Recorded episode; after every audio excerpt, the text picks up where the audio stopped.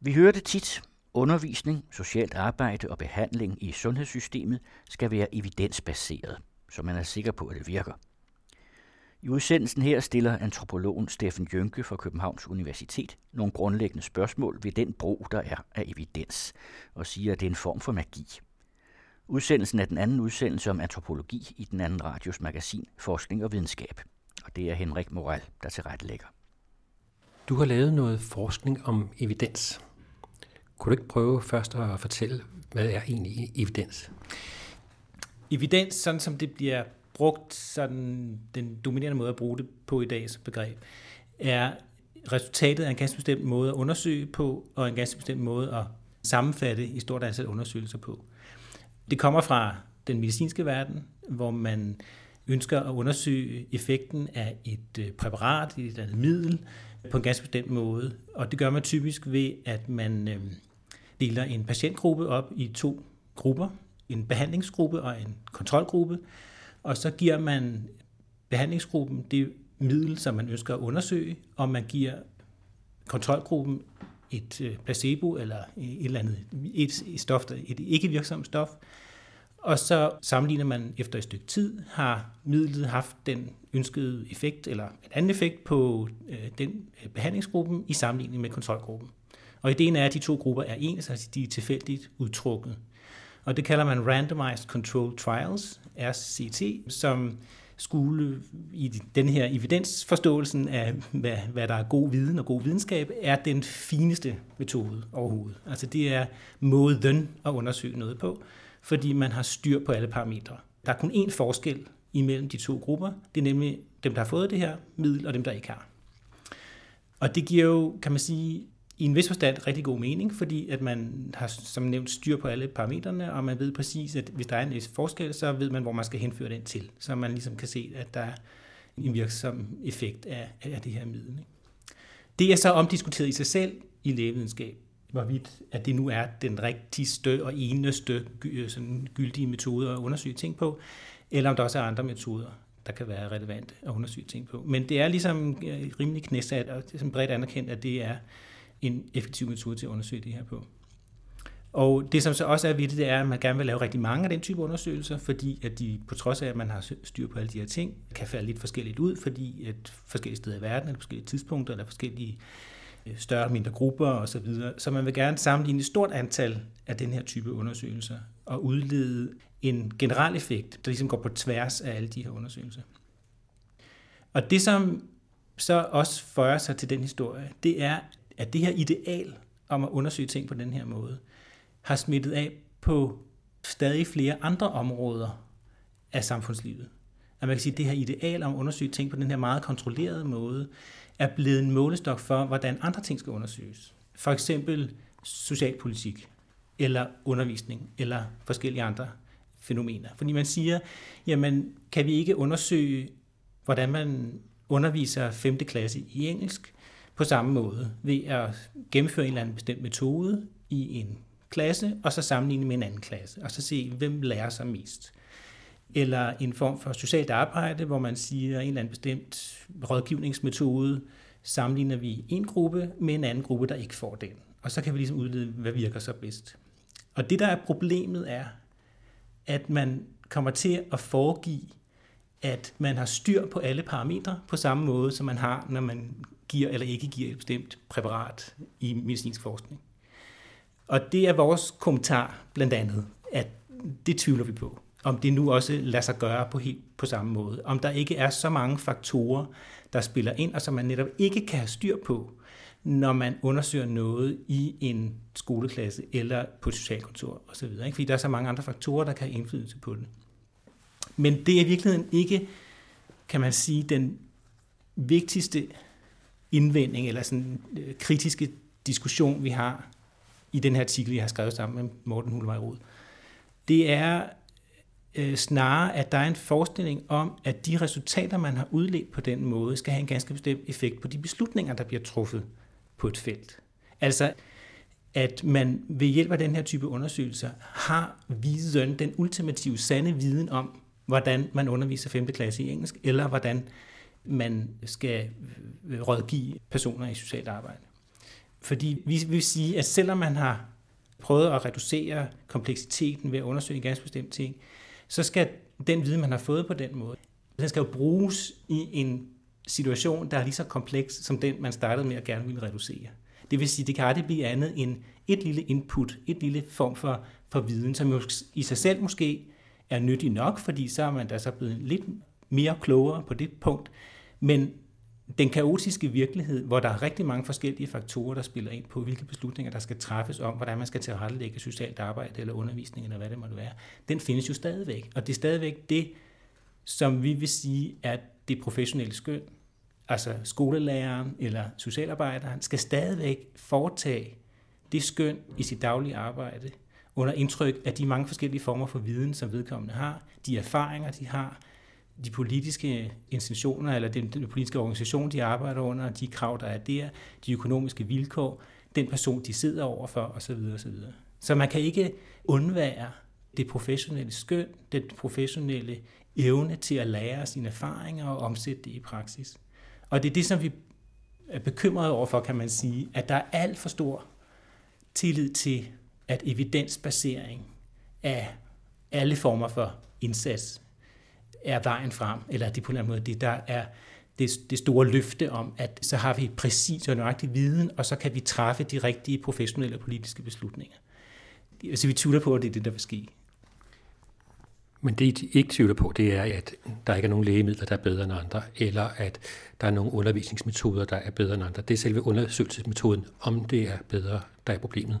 Jeg synes, at der er god grund til at have tillid til, at den der type undersøgelsesmetoder kan fremstille en viden, som er værd at tage højde for, men at den ligesom skulle være den ultimative viden. Det er ligesom, fordi det ligger også i det. Det er ikke bare en undersøgelsesform, der føjer sig til en masse andre former for viden, vi har herunder erfaring. Det er ligesom om, at man i evidensbevægelsen, som er en ideologisk bevægelse, vil påberåbe sig, at det er en bedre viden, at det er en finere viden. Det er, det er en, der har forrang over for alle mulige andre former for viden, og derfor skal have en særlig plads i professionelt arbejde. Og det er vi tvivlsomme overfor. Kunne du prøve at give nogle eksempler på, hvad der er af problemer med den øh, evidensbaserede forskning i praksis? Ja, nogle af de eksempler, vi nævner i vores artikel, de handler om, hvad er det, der sker i praksis, når man forsøger at gennemføre den her type undersøgelser. Fordi at øh, evidenstænkningen bygger på en forestilling om laboratorielignende forhold. Altså det der med, at man har fuldstændig kontrol på alting, så man ved præcis, hvad der er foregået. Altså at øh, indsatsen er foregået fuldstændig velbeskrevet efter en protokol, og man har styr på, hvad der er foregået, hvornår og hvordan og hvem. Når man forsøger at få virkeligheden sådan i behandlingsinstitutioner og skoler og på socialkontorer og sådan noget til at ligne laboratorielignende forhold, så finder man jo hurtigt ud af, at det kan man ikke. Sådan opfører mennesker sig bare ikke. De er ikke forsøgsmus. De reagerer på det forhold, som de er underkastet. Og jeg kan jo selvfølgelig overveje, gør man ikke også det i lægevidenskabelig forskning, men dem om det, havde jeg nær sagt. Altså jeg kan i hvert fald se, når man forsøger at gøre det i, øh, det eksempel, som vi nævner i vores artikel, er i stofmisbrugsbehandling, som jeg har arbejdet en del med, hvor man har forsøgt at lave en, på et tidspunkt i Københavns Kommune for nogle år siden, forsøgt at lave en sammenligning af to forskellige former for metadonbehandling hvor man ville give en gruppe heroinbrugere en form for metadonbehandling, og en anden gruppe en anden form, hvor de så også fik særlig ekstra rådgivning og forskellige andre positive tilbud, som, de, som brugerne faktisk gerne ville have. Og man forsøgte at lave en tilfældig fordeling af den ene og den anden gruppe. Altså igen, nogle man behandler med noget, og nogle man behandler med noget andet, og så sammenligner man dem. Her var der ikke nogen, der ikke fik noget, kan man sige. Men de fik dog to forskellige former for behandling. Så allerede der er vi sådan, afviger vi lidt fra idealet om, hvad der skal foregå. Men da man forsøgte at lave den her tilfældige fordeling, så begyndte brugerne at reagere på det. Fordi de sagde, jamen jeg vil hellere have det ene end det andet. Altså de er jo ikke forsøgsmus, der bare deltager i en lodtrækning. De reagerer jo på, hvad man vil have, de skal gøre.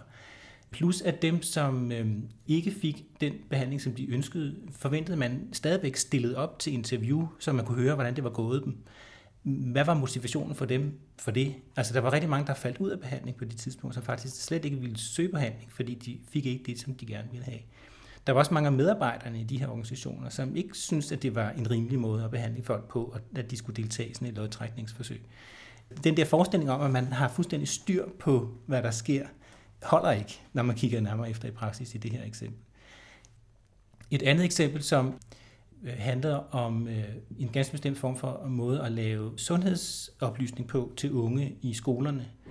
som min kollega Morten Hulvej Rod har fra sit øh, datamateriale fra, fra hans PhD, handlede om lidt af noget, noget tilsvarende, hvor man har sådan en forestilling om, at man kan gennemføre sundhedsoplysning på en ganske bestemt, meget stringent, velbeskrevet måde over for nogle skoleklasser, og så undersøge, hvilken effekt det har på dem.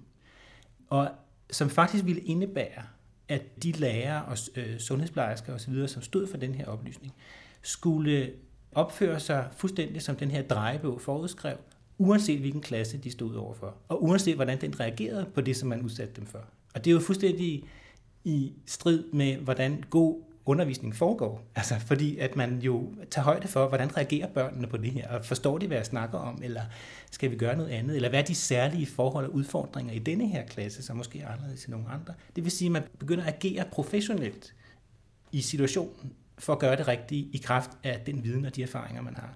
Og det bliver et problem i den der evidenstænkning, fordi der skal du bare holde dig til programmet, til protokollen, og kun gøre det fuldstændig bestemte og, og forudsatte. Ikke? Så der bliver i praksis sådan en modstrid imellem, hvad man erfaringsmæssigt ved er fornuftigt at gøre, og så hvad der efter sådan en programgørelse, sådan en proceduregørelse af professionelt arbejde er det rigtige at gøre. Og det diskuterer man faktisk også inden for den her evidensbevægelse, fordi man så siger, at problemet er de professionelle, der mener for meget. Ikke? De gør for meget, og de har for mange erfaringer. Og det bliver så reduceret til sådan en slags irrationalitet. Ikke? Altså fordi den eneste rationelle måde at opføre sig på, det er det, som evidens foreskriver. Og alt andet bliver irrationelt. Altså et af de eksempler, vi, vi nævner i vores bog, er ildsjæle. ildsjæle som dem, der brænder for deres arbejde og for at gøre en forskel og få børnene til at lære noget, eller for at få øh, go the extra mile for at få patienterne raske, eller hjælpe sine klienter i sociale arbejde, eller hvad det måtte være. De bliver lige pludselig et problem, for de går uden for rammen. De begynder at gøre ekstraordinært, eller vil godt øh, præge, hvordan hele afdelingen eventuelt foregår, eller, eller få deres egne idéer i spil, fordi de brænder for, for noget. Ikke? De bliver et problem, for de er jo ikke til at styre inden for sådan meget reguleret, sådan en forestilling om en meget reguleret form for indsats, ikke? hvor alle gør det samme på det samme tidspunkt og så videre, ikke? for at man kan, kan måle præcis, hvad der kommer ud af det, og, og man lever op til det her foreskrevede ideal om, hvordan indsatsen skal foregå. Det øh, synes jeg er et problem. Altså simpelthen, at man kommer til at undervurdere professionel viden, som jo er sammensat af meget andet end indlæring af nogle bestemte procedurer, og som i høj grad også bygger på faglig indsigt og erfaring og skønsevner osv. Hvis du tager og spørger på Aarhus Universitet, hvordan det er, man skal fungere som en god underviser, så vil de vel ikke sige, at det fungerer man på som øh, det, du snakker om, som e- det evidensbaserede, men netop på den måde med den faglighed. Er det så egentlig ikke en del af selve faget, man prøver på at skære væk? Og hvem er det, der kan skære sådan et fag væk? Mm. Det meste af en læreruddannelse, hvad den indeholder. Ja, det er jo det, som kritikerne overfor evidensbevægelsen siger, ikke? Altså, at man kommer til at reducere professionelt arbejde som ganske bestemte teknikker, og dermed hele evnen til at vurdere i situationen, hvad der er det rigtige at gøre, som en uundværlig del af professionelt arbejde, den bliver underkendt og bliver ordentligt problematiseret ikke? som noget, der sådan forstyrrer evidensbevægelsens fortaler vil så sige, nej, men altså, det er jo ikke det, vi mener. Altså, vi mener jo bare, at evidens er bare et tilskud. Altså, det er jo bare endnu et en måde at ligesom gøre opmærksom på, at øh, måske kunne tingene foregå på en anden måde, og måske er der for meget vanetænkning, måske er der for meget tradition. Lad os få lidt mere kritisk blik på, hvordan tingene foregår, og kunne det måske være på en anden måde. Lad os få afprøvet nogle metoder. Det er der ikke nogen, der kan være imod, og det hører jeg heller ikke nogen være imod eller være skeptiske overfor, at vi skal have, altså lad os få et indspark af ny viden rigtig godt. Men det, der er ved det, det er jo, at det er jo ikke ligestillet viden. Det er jo ikke sådan, at alle de her forskellige vidensformer kommer sammen på et lige grundlag. Fordi man har i forvejen defineret, at evidensbaseret viden er bedre viden. Altså det er simpelthen det, der kendetegner det fra evidensbevægelsens synspunkt. Ikke? At det har forrang. Det er en bedre form for viden. Det er mere præcis og universel form for viden. Så derfor så kan man ikke bare sige, at det er endnu noget, der føjer sig til det, der er i forvejen. Det er faktisk et forsøg på at gøre op med væsentlige dele af den måde, vi forstår professionelt arbejde på i dag. Uden at vi nødvendigvis ved, hvad det indebærer i praksis. Hvad, hvad kommer der ud af det, hvis man forsøger at gøre tingene på den der måde? Altså det er sådan et forsøg på laboratoriegørelse af verden. Altså man omskaber verden i evidensforståelsens billede. Og det synes jeg er problematisk. Men øh, sådan er der jo så mange videnskabelige retninger, som prøver på at lave noget, som øh, andre ikke kan lide. Har det nogen praktisk betydning så med, at de har den her holdning til, at det er den rigtige form for viden?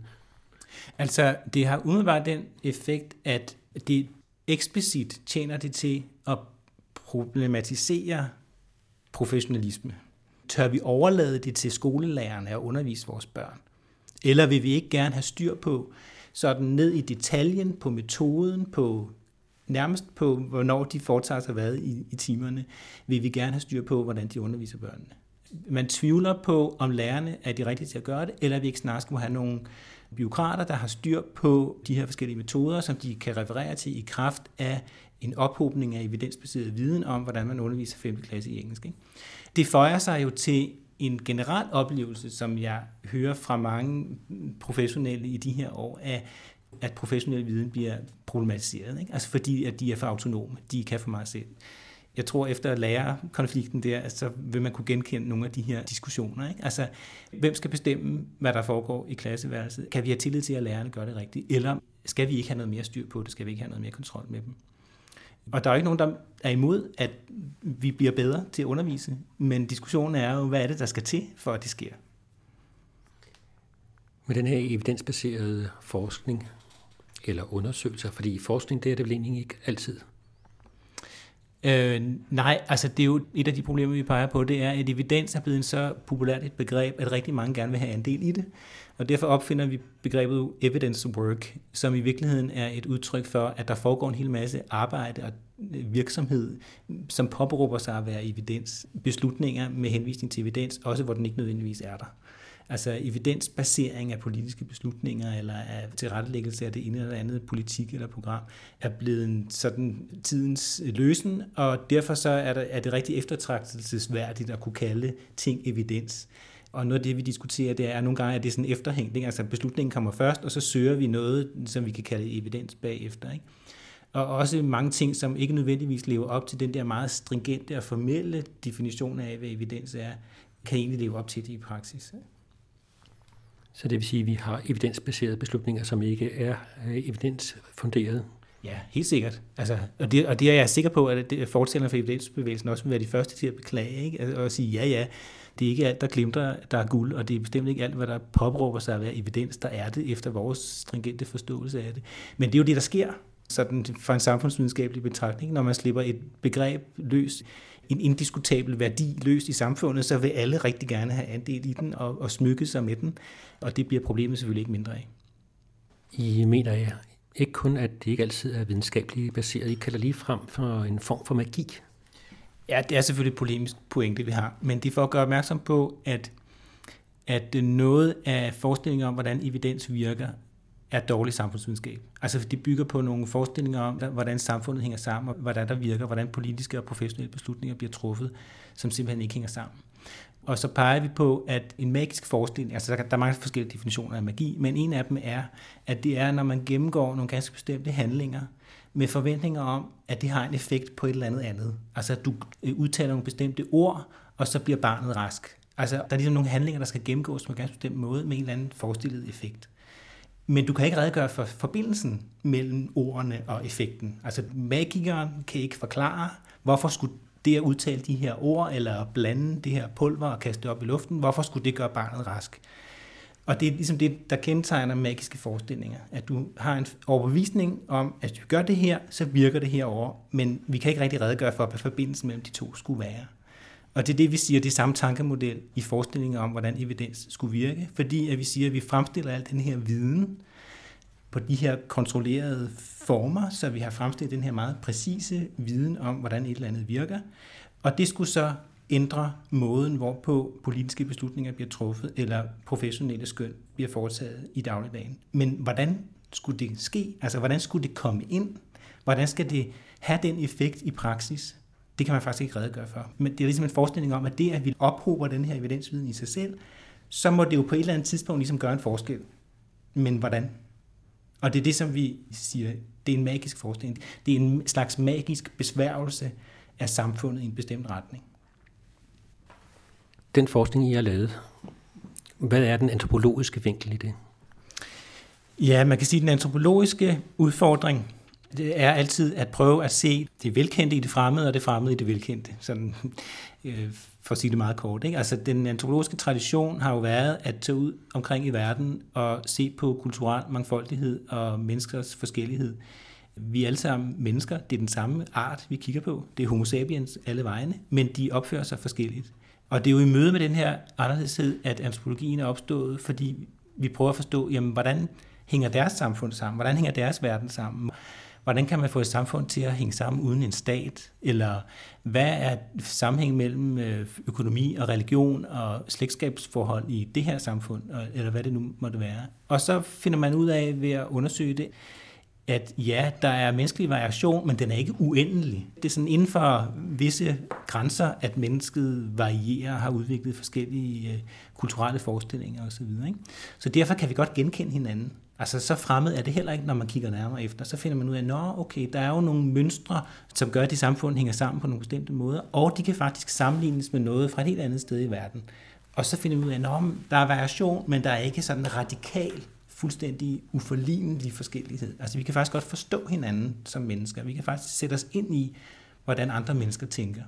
Og vi kan oversætte imellem forskellige kulturelle forestillinger. Og så kan man sige, at det bruger vi også på vores eget samfund, men lidt med omvendt fortegn. Der tager vi så det velkendte og siger, mm, hvordan kan det egentlig være, at det er blevet sådan? Det er den historiske baggrund, men hvad er det egentlig for nogle forestillinger, vi tager for givet her? Hvad er det, der er så selvfølgeligt for os, at vi slet ikke stiller spørgsmålstegn ved det? Hvad er de grundlæggende antagelser om, hvordan samfundet hænger sammen? Og så kan man bruge antropologien til igen en kontrast til, jamen, verden ser helt anderledes ud andre steder i verden, så hvorfor er det egentlig sådan her hos os? Så begynder de her spørgsmål at dukke op, og så siger vi, at vi prøver at gøre det fremmede velkendt, og det velkendte fremmed, fordi vi ligesom stiller de her spørgsmål. Hvor kom det fra? Hvorfor er det blevet sådan? Hvad er det for nogle mekanismer i, i samfundsordenen osv., der er gået ind i at skabe øh, de forhold, som vi kender i dag?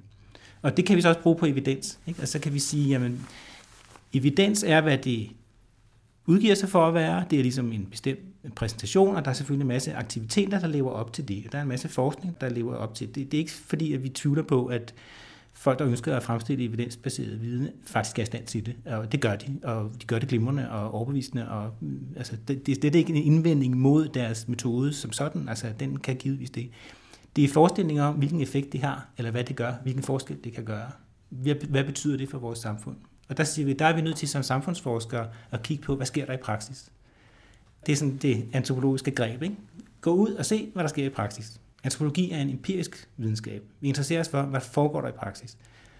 Det er ikke nok at læse de formelle og officielle versioner af det, eller alle de gode hensigter, eller alt muligt andet. Hvad sker der i praksis, når det bliver omsat? Når folk skal bruge det, når folk gør ting med det, så sker der alt muligt andet også. Og det er det, som vi synes er det vigtige. Altså det er det levede liv, det er sådan som vi går rundt og har det med hinanden, der er målet for den antropologiske interesse. Sådan overordnet set, så er noget det, du interesserer dig for, det er anvendt antropologi. Ja. Hvad er det? Ja, anvendt antropologi er ikke en, i modsætning til grundforskning. Altså det er ikke sådan, at man har grundforskning på universiteterne, og så har man sådan overvejelsen om, hvordan kan vi anvende den viden, som allerede er blevet fremstillet på universiteterne i praksis. Det er snarere nogle overvejelser om, hvordan kan der opstå antropologi i møde med andre interesser end antropologernes egen. Man kan man sige, at antropologi er sådan en forskningstradition. Den er opstået på universiteterne, fordi at den, der ikke, det var ikke sådan, at der var et praksisfelt for antropologer, og så gjorde man det til en videnskab. Man har opfundet en videnskab, og så har man nogle overvejelser om, hvordan kunne det, som antropologer interesserer sig for, være interessant og anvendeligt for andre end antropologerne selv. Og især, hvordan kan vi i mødet mellem interesser for at omsætte antropologisk viden, antropologiske tilgange, antropologiske begreber og teorier til at kaste lys over nogle praktiske problemstillinger. Og målet med anvendt antropologi er både at udvide antropologien, altså at gøre vores tilgang til verden større, og samtidig i samarbejdet med folk fra andre fag og i udgangspunktet med helt andre interesser end antropologens, at finde frem til nogle problemstillinger af fælles interesse, der kan gøre os alle sammen klogere. Så det er opmærksomhed på, hvordan forskellige former for vidensarbejde og forskningsarbejde og udredningsarbejde og hvad det nu måtte være, finder sted under nogle forskellige vilkår. At der er nogle vilkår på universitetet. Vores mål er jo at publicere og uddanne, gøre vores studerende klogere, og der, det, det er ligesom det, som universitetet er sat i værk for. Og den anvendte antropologi siger, jamen det skal vi gøre, men vi kan gøre mere end det. Vi kan også på den korte bane nå ud til samarbejde med dem, der ønsker at samarbejde med os, om at blive klogere på de problemstillinger, der optager dem. Og det kan være i sundhedsvæsenet, det kan være i socialt arbejde, det kan være i virksomheder. Alle mulige områder øh, kan antropologi i princippet øh, give et bidrag. Er det så et særligt område, som man holder konferencer om og udgiver tidsskrifter om, Applied Anthropology, eller Nej, ikke så meget. Det kunne der godt være mere af, og der er især i USA og også i stigende grad i Europa, er der sådan, øh, man kan sige, samlinger af antropologer, der primært beskæftiger sig med det. Men det, som er kendetegnet ved vores institut i meget høj grad, er, at det faktisk er en integreret del af den måde, som rigtig mange af vores forskere arbejder på. Altså det er ikke fremmed at deltage i projekter, der også sådan har en mere øh, altså en kortere tidshorisont med hensyn til at omsætte øh, forskningsresultater i praksis. Så det er i høj grad noget, der er altså en interesse, en ambition, øh, en, et formål med det, der foregår her, er i høj grad også at deltage i, i debatter og være med der, hvor der er en interesse for, at antropologi kan gøre en forskel. Det var antropologen Steffen Jønke fra Københavns Universitet, der i den anden udsendelse om antropologi fortalte om sit arbejde. Udsendelsen var tilrettelagt af Henrik Moral. Gå ind på den2radio.dk og klik på serier for at finde flere udsendelser om forskning og videnskab.